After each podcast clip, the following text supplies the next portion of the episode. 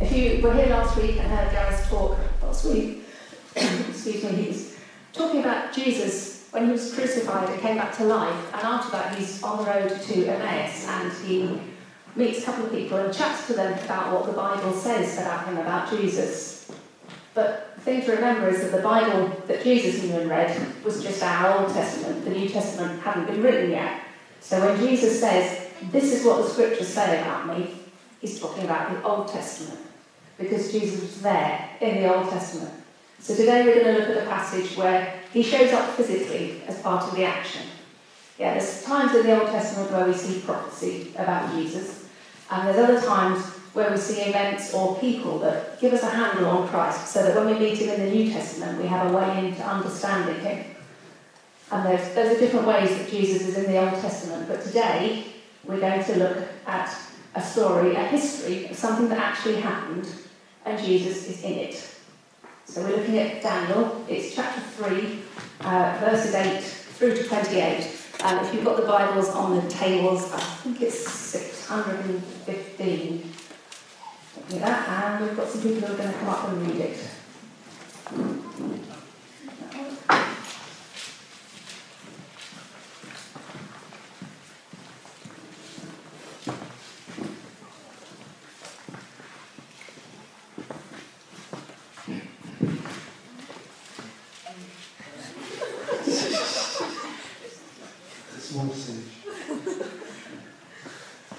At this time, at this time, some astrologers came forward and denounced the Jews. They said to King Nebuchadnezzar, May the king live forever. Your majesty has issued a decree that everyone who hears the sound of the horn, flute, zither, lyre, harp, pipe, and all kinds of music must fall down and worship the image of God, and that whoever does not fall down and worship will be thrown into a blazing furnace. But there are some Jews whom you have set over the affairs of the province of Babylon, Shadrach, Meshach, and Abednego, who pay no attention to you, your majesty. They neither serve your gods nor worship the image of God you have set up. Furious with rage, Nebuchadnezzar summoned Shadrach, Meshach, and Abednego. So these men were brought before the king, and Nebuchadnezzar said to them, Is it true, Shadrach, Meshach, and Abednego, that you do not serve my gods or worship the image of God I have set up? Now when you hear the sound of the horn, flute, zither, lyre, harp, pipe, and all kinds of music, if you are ready to fall down and worship the image I made, very good. But if you do not worship it, you will be thrown immediately into a blazing furnace. Then what God will be able to rescue you from my hand? Shadrach, Meshach, and Abednego replied to him, King Nebuchadnezzar, we do not need to defend ourselves before you in this matter. If we are thrown into the blazing furnace, the God we serve is able to deliver us from it and he will deliver us from your majesty's hand. But even if he does not, we want you to know, your majesty, that we will not serve your gods or worship the image of God, gold you have set up. Then Nebuchadnezzar was furious with Shadrach, Meshach, and Abednego, and his attitudes toward them changed. He ordered the furnace to be heated seven times hotter than usual, and commanded some of the strongest soldiers in his army to tie up Shadrach, Meshach, and Abednego, and throw them into the blazing furnace. So these men, wearing their robes, trousers, turbans, and other clothes, were bound and thrown into the blazing furnace.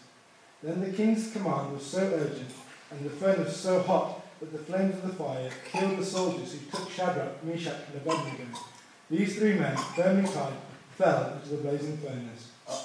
Then King Nebuchadnezzar leapt to his feet in amazement and asked his advisers, Were you three men that we tied up and threw into the fire? They replied, Certainly, your majesty. He said, Look, I see four men walking around in the fire, unbound and unharmed, and the fourth looks like the son of the gods. Nebuchadnezzar then approached the opening of the blazing furnace and shouted, Shadrach, Meshach, and Abednego, servants of the Most High God, come out, come here. So Shadrach, Meshach, and Abednego came out of the fire, and the satraps, prefects, governors, and royal advisers crowded around them. They saw that the fire had not harmed their bodies, nor was a hair of, of their heads singed. Their robes were not scorched, and there was no smell of fire on them.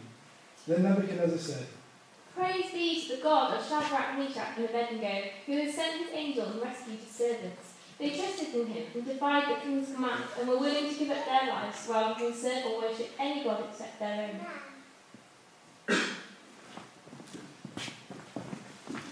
Brilliant, thank you.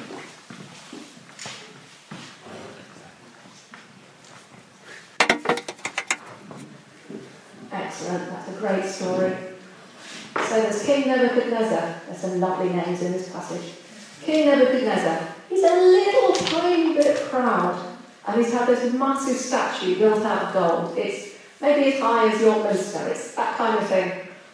And he's asked all the government, everybody who works for the council, all those people, they've got to come and bow down to it. They've got to pledge their allegiance to him, to his empire, to his gods.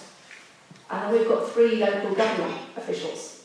They're working in Babylon. That's Shadrach, Meshach, and Abednego, popularly known as your shack, my shack, and a bungalow. Lovely men. Three normal guys doing quite responsible government jobs. They're doing well for themselves. They're the kind of people who would have a vested interest in not annoying the boss. Okay, the king says jump, you jump. But no, because they're Jews, and what they're asked to do is something that they see would dishonour their God, and so they refuse. Now, the consequences of not bowing down to this silly god statue are going to be horrific, they know that. They get dragged before the king, and he gives them another chance. He says, Okay, you see the furnace there? I'm going to throw you in it unless you bow down. So bow down. And they don't. They don't plead and they don't argue, and they don't even defend their beliefs, they just say no. They declare their faith really quite respectfully and say, so be it, we're not going to bow down. And it looks like the end for them. They have faith in their God, but at the same time, these young men are from Jerusalem. They've seen the Babylonians besiege their city. They were captured and they were carried off and taken to Babylon. They have certainly seen friends and family killed. They've grown up from teenagers as aliens in a hostile nation, and they know they are facing death here. It's not death down the line after a lot of appeals, it's a furnace right there they can see. And they know it can happen, but they don't bow. So they get tied up and thrown in this fire that is so hot it kills the soldiers who throw them in. And something amazing happens in the furnace. It doesn't hurt. They aren't burned. Their clothes aren't scorched. Their hair isn't singed. God rescues them. And more than that, there's somebody else in the fire with them. There's another man. There's a fourth man in there. Nebuchadnezzar looks at him and says, That's the son of the gods. Okay, this is a pagan who believes in a whole pile of gods. He doesn't know any better than that. But he looks at the fourth man in the fire and recognises something divine about him. And I'd love to know what really went on in the fire. I'd like to know what Shadrach and his friends were talking about in there, what was going on in there, what did they think was happening. But the Bible account reads really quickly. It's over in minutes, and Nebuchadnezzar is calling them out again. Shadrach, Meshach, and Abednego are stepping over the bodies of those dead soldiers, coming out of the furnace. Unharmed, they don't even smell of smoke. And then Nebuchadnezzar is praising God, which is just as amazing as the rest of the story. So, we're going to take Gareth's advice from last week and remember that actually this story is all about Jesus. He hasn't been mentioned, but he's there. We're going to do a table talk just for a couple of minutes. What I want you to discuss is where is Jesus in this story and what's he doing? Now, you can go as deep or as shallow as you like with this. You can go for complicated theology or just really obvious, or you can just have a chat, I don't mind. But where is Jesus and what's he doing?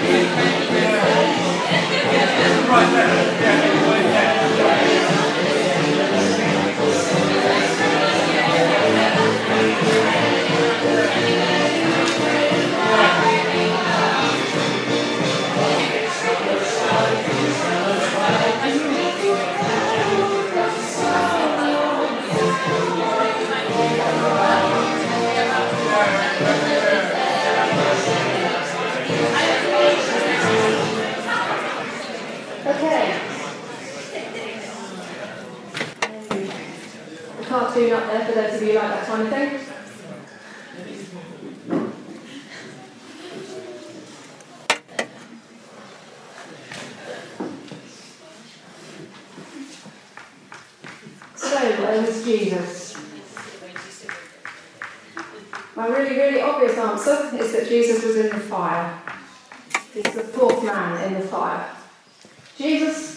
Only God, walking around in the flames with Shadrach, Meshach, and Abednego.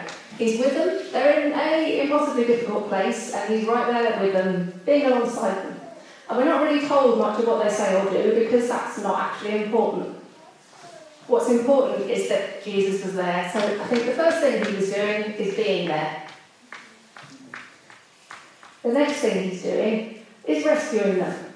He frees them. They're tied up when they're thrown in and then they walk out freely. Jesus set them free. Does that sound familiar to anyone? The third one is Jesus is showing his glory. His actions made Nebuchadnezzar praise God and acknowledge him, and God gets the glory from it. So you'll have thought of other stuff, but those are the three that I'm going to look at today. The first one Jesus is with us. He's there in the furnace, okay? 600 years before he's going to get born in a stable. And there he is. God didn't create the world and then set it ticking and do a run. He didn't abandon us here on earth. He didn't even abandon us until the New Testament. He was there with humankind all along. And usually where the action was. He was there at creation and in the Garden of Eden. He was there in the night with Jacob and in the desert with Moses. He was in the fire with Shadrach and co. And he will be with you every time you go through the fire too. Because we know that our God doesn't shy away from trouble and tears and heartbreak and pain. We know that the God who we worship had the humility and the courage to become a weak and frail, vulnerable human being, to live life the way we do it.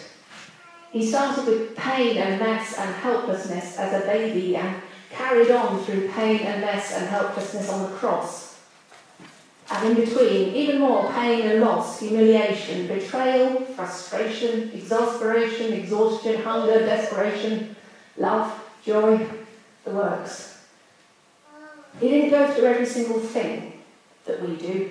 I get really cross when people say, oh, Jesus did everything that we do. I think, well, he was never made redundant. He never went through a divorce. He didn't have to deal with his hormones going haywire every month, did he? but you know, whatever we go through, Jesus went through something just as hard. He lived a human life. He is one of us. And he doesn't promise a life of ease and comfort. He promises a lot of good stuff. There's joy and holiness and forgiveness. There's abundant everlasting life, the Holy Spirit, the kingdom of God, a harvest, a fruit, a reward in heaven, and persecution and trouble. He doesn't promise a comfortable life. You will go through trouble, through the fire in one way or another, sooner or later. I'm prophesying that right now over your lives. There is going to be trouble, okay? Sorry, but this is not news. And when we're facing difficulties, we pray to God to get us out of it, don't we? Which is natural, and that's usually the right thing to do. We have a Father who loves us and likes getting us out of trouble. I don't want God to walk with me through the fire. Actually, I don't even want him to get me out of the fire. I want him to be there making sure I don't get in it in the first place. But he doesn't always deliver on that. He's almighty. That's his prerogative. He gets to choose whether I go through the fire or not. And there are a lot of possible reasons why he lets bad things happen to us, and I've given up asking why. Because frankly, for me personally, that's the road to anxiety and despair, wanting to know why. I have one question when I'm going through hard stuff, and that is, where is Jesus? And what is he doing in this? And the answer usually is he's right there next to me in the flames. Every time, no matter what. Right there with me. Bringing comfort and strength and support and wisdom and just the energy to carry on carrying on. Sometimes I find myself wondering, in a particularly whingy, child, childish kind of way, what good is God if he doesn't get me out of trouble? What use is it of God just to say, I am with you? But do you know how it is if you're in difficulties and a friend calls you? And all the friend can do is say, I know, I understand. I'm thinking of you and I love you. It makes a world of difference, doesn't it, to hear a friendly voice and to know that you have someone on your side. Someone walking with you. I think in times of grief, often the best comforters are the people who just sit there with you and hold your hand. And we have a God who does that for us. You know, sometimes I am too absorbed in myself and whatever I'm going through to kind of look up and notice Jesus walking around in the flames with me. And when I am too far gone to make it on my own, I need help from someone else. There's a story about a little boy, and he's got a bed, dark, he's in his room on his own, and there's a thunderstorm. Okay, thunder and lightning, and he's scared. So he calls out, as little boys do, and he says, Daddy, I'm scared. And Dad doesn't really want to get out of his nice warm bed, so he calls back. And he yells back, Son, it's all right. God is with you in your room right now. You're okay. Go to sleep. But the boy calls back. He says, Daddy, I know God's right here with me right now, but I need a hug from somebody with skin on. And that's what we all need sometimes. You need help from somebody with skin on. A friend who can be Jesus with skin on to you. I have a few friends who know I'm struggling and they call me up and they say, Come out for a walk, come around for a cup of tea. Or they phone up and they say, I'm babysitting, you're going out in Malden. Because they know if I was left to my own devices, I might just sit on the floor and cry. It's hot, it's hot in the flames, and I don't like it. And I might never spot Jesus at all. So this is why God put us in the church. So do watch out for other people around you who might need you to be Jesus with skin on for them. To be Jesus in the flames for them. And usually, actually, what's needed are really specific offers of help or company. And when they say, Oh, I'm fine, I don't need anything, I'm all right, don't listen to them. Don't be all British and respect their privacy, okay? Jesus was never ever tactful. He really wasn't. So do press in if you've got friends who are hurting. Okay, back to Daniel. Have a little recap of the story. We've got a video.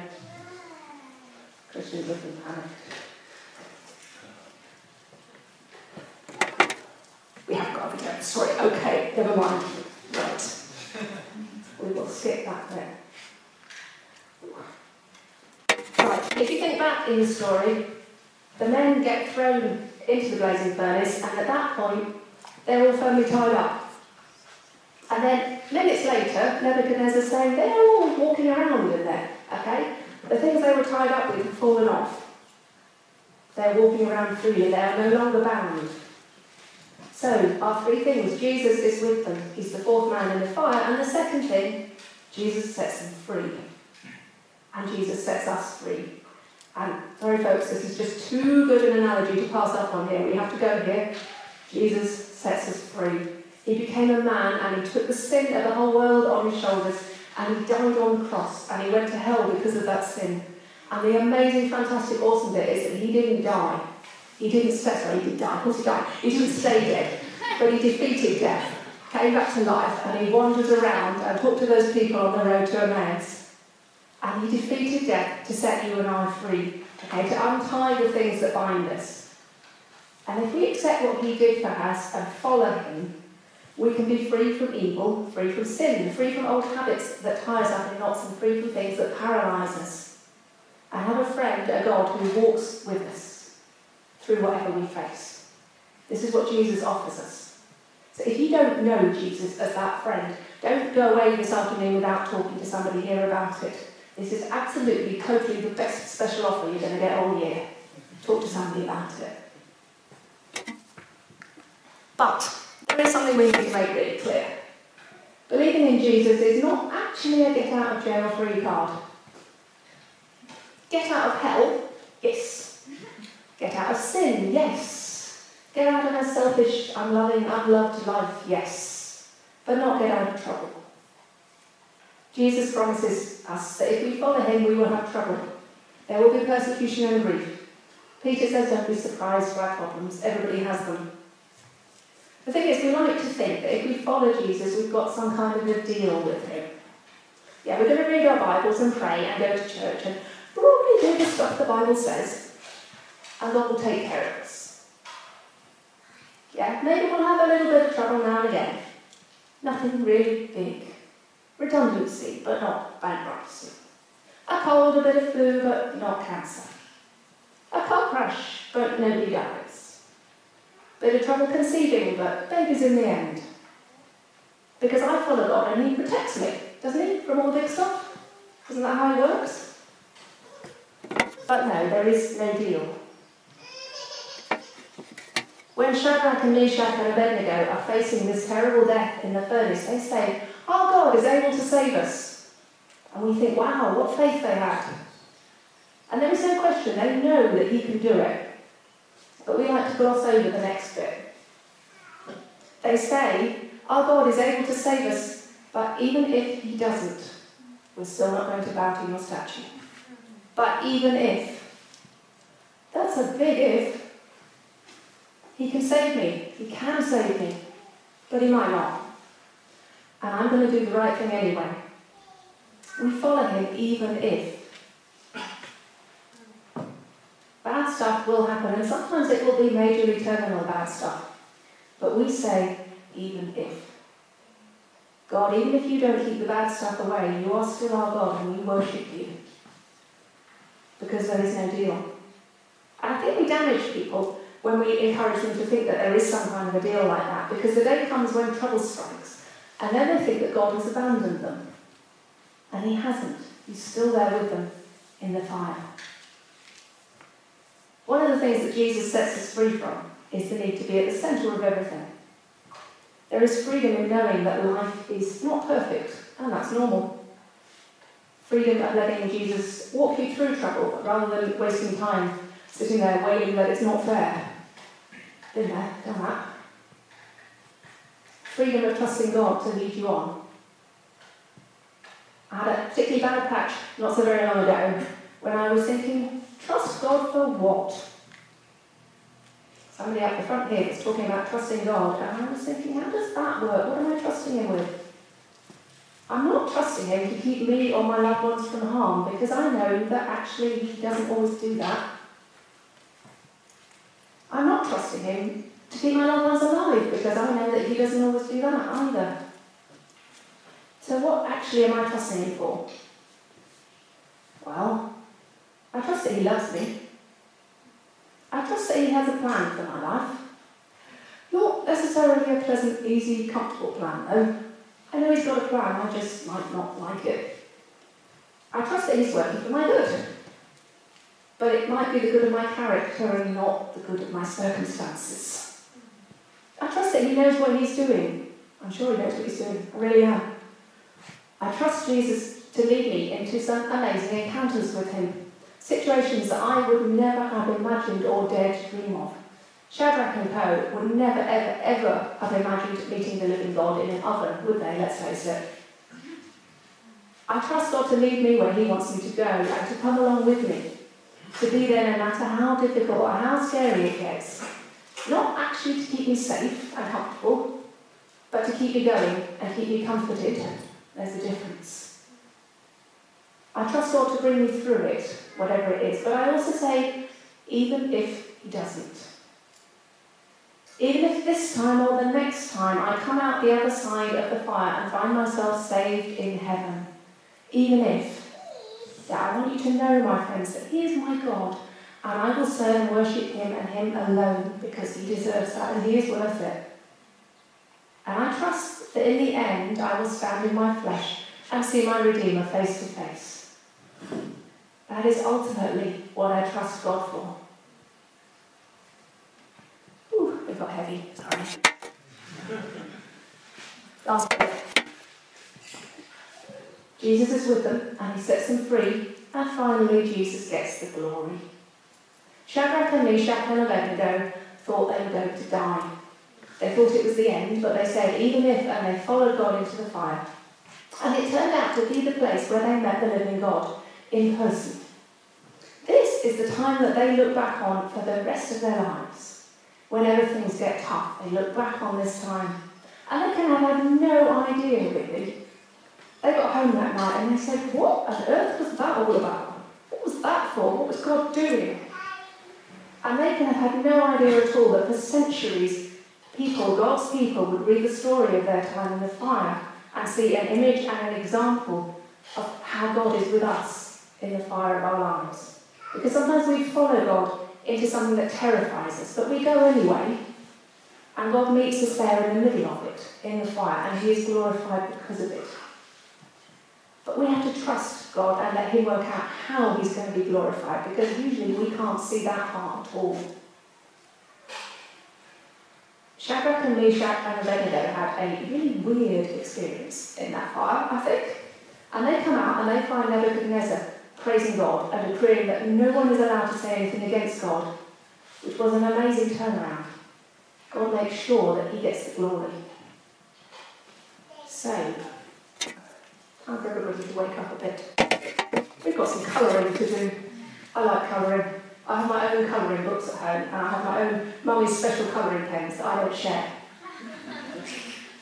I find if your hands are doing something, it frees your mind up a bit. So, on your tables, if you haven't already got going with the colouring, there are some colouring sheets, and I have some things for you to ponder whilst you're doing it.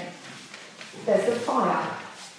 If you feel that you're going through the fire in some way at the moment, maybe you want to ask Jesus to show you how he's in it with you, what he's doing. There's a little space in the middle, if you've got this colouring sheet, where you can draw yourself in. If that is what you'd like to do. Or maybe you're doing okay at the moment, but you've got a friend who isn't, and you need to ask Jesus how you can be Jesus skin for your friend. Or there's freedom. Somewhere in your life you need setting free in, you want to talk to Jesus about. Or the glory. Maybe you just need to tell God that you will follow him, even if, no matter what, and you trust him to be glorified in it. If colouring isn't your thing, you could turn it over and write on the back of the sheet. Or just think and pray. Okay, go.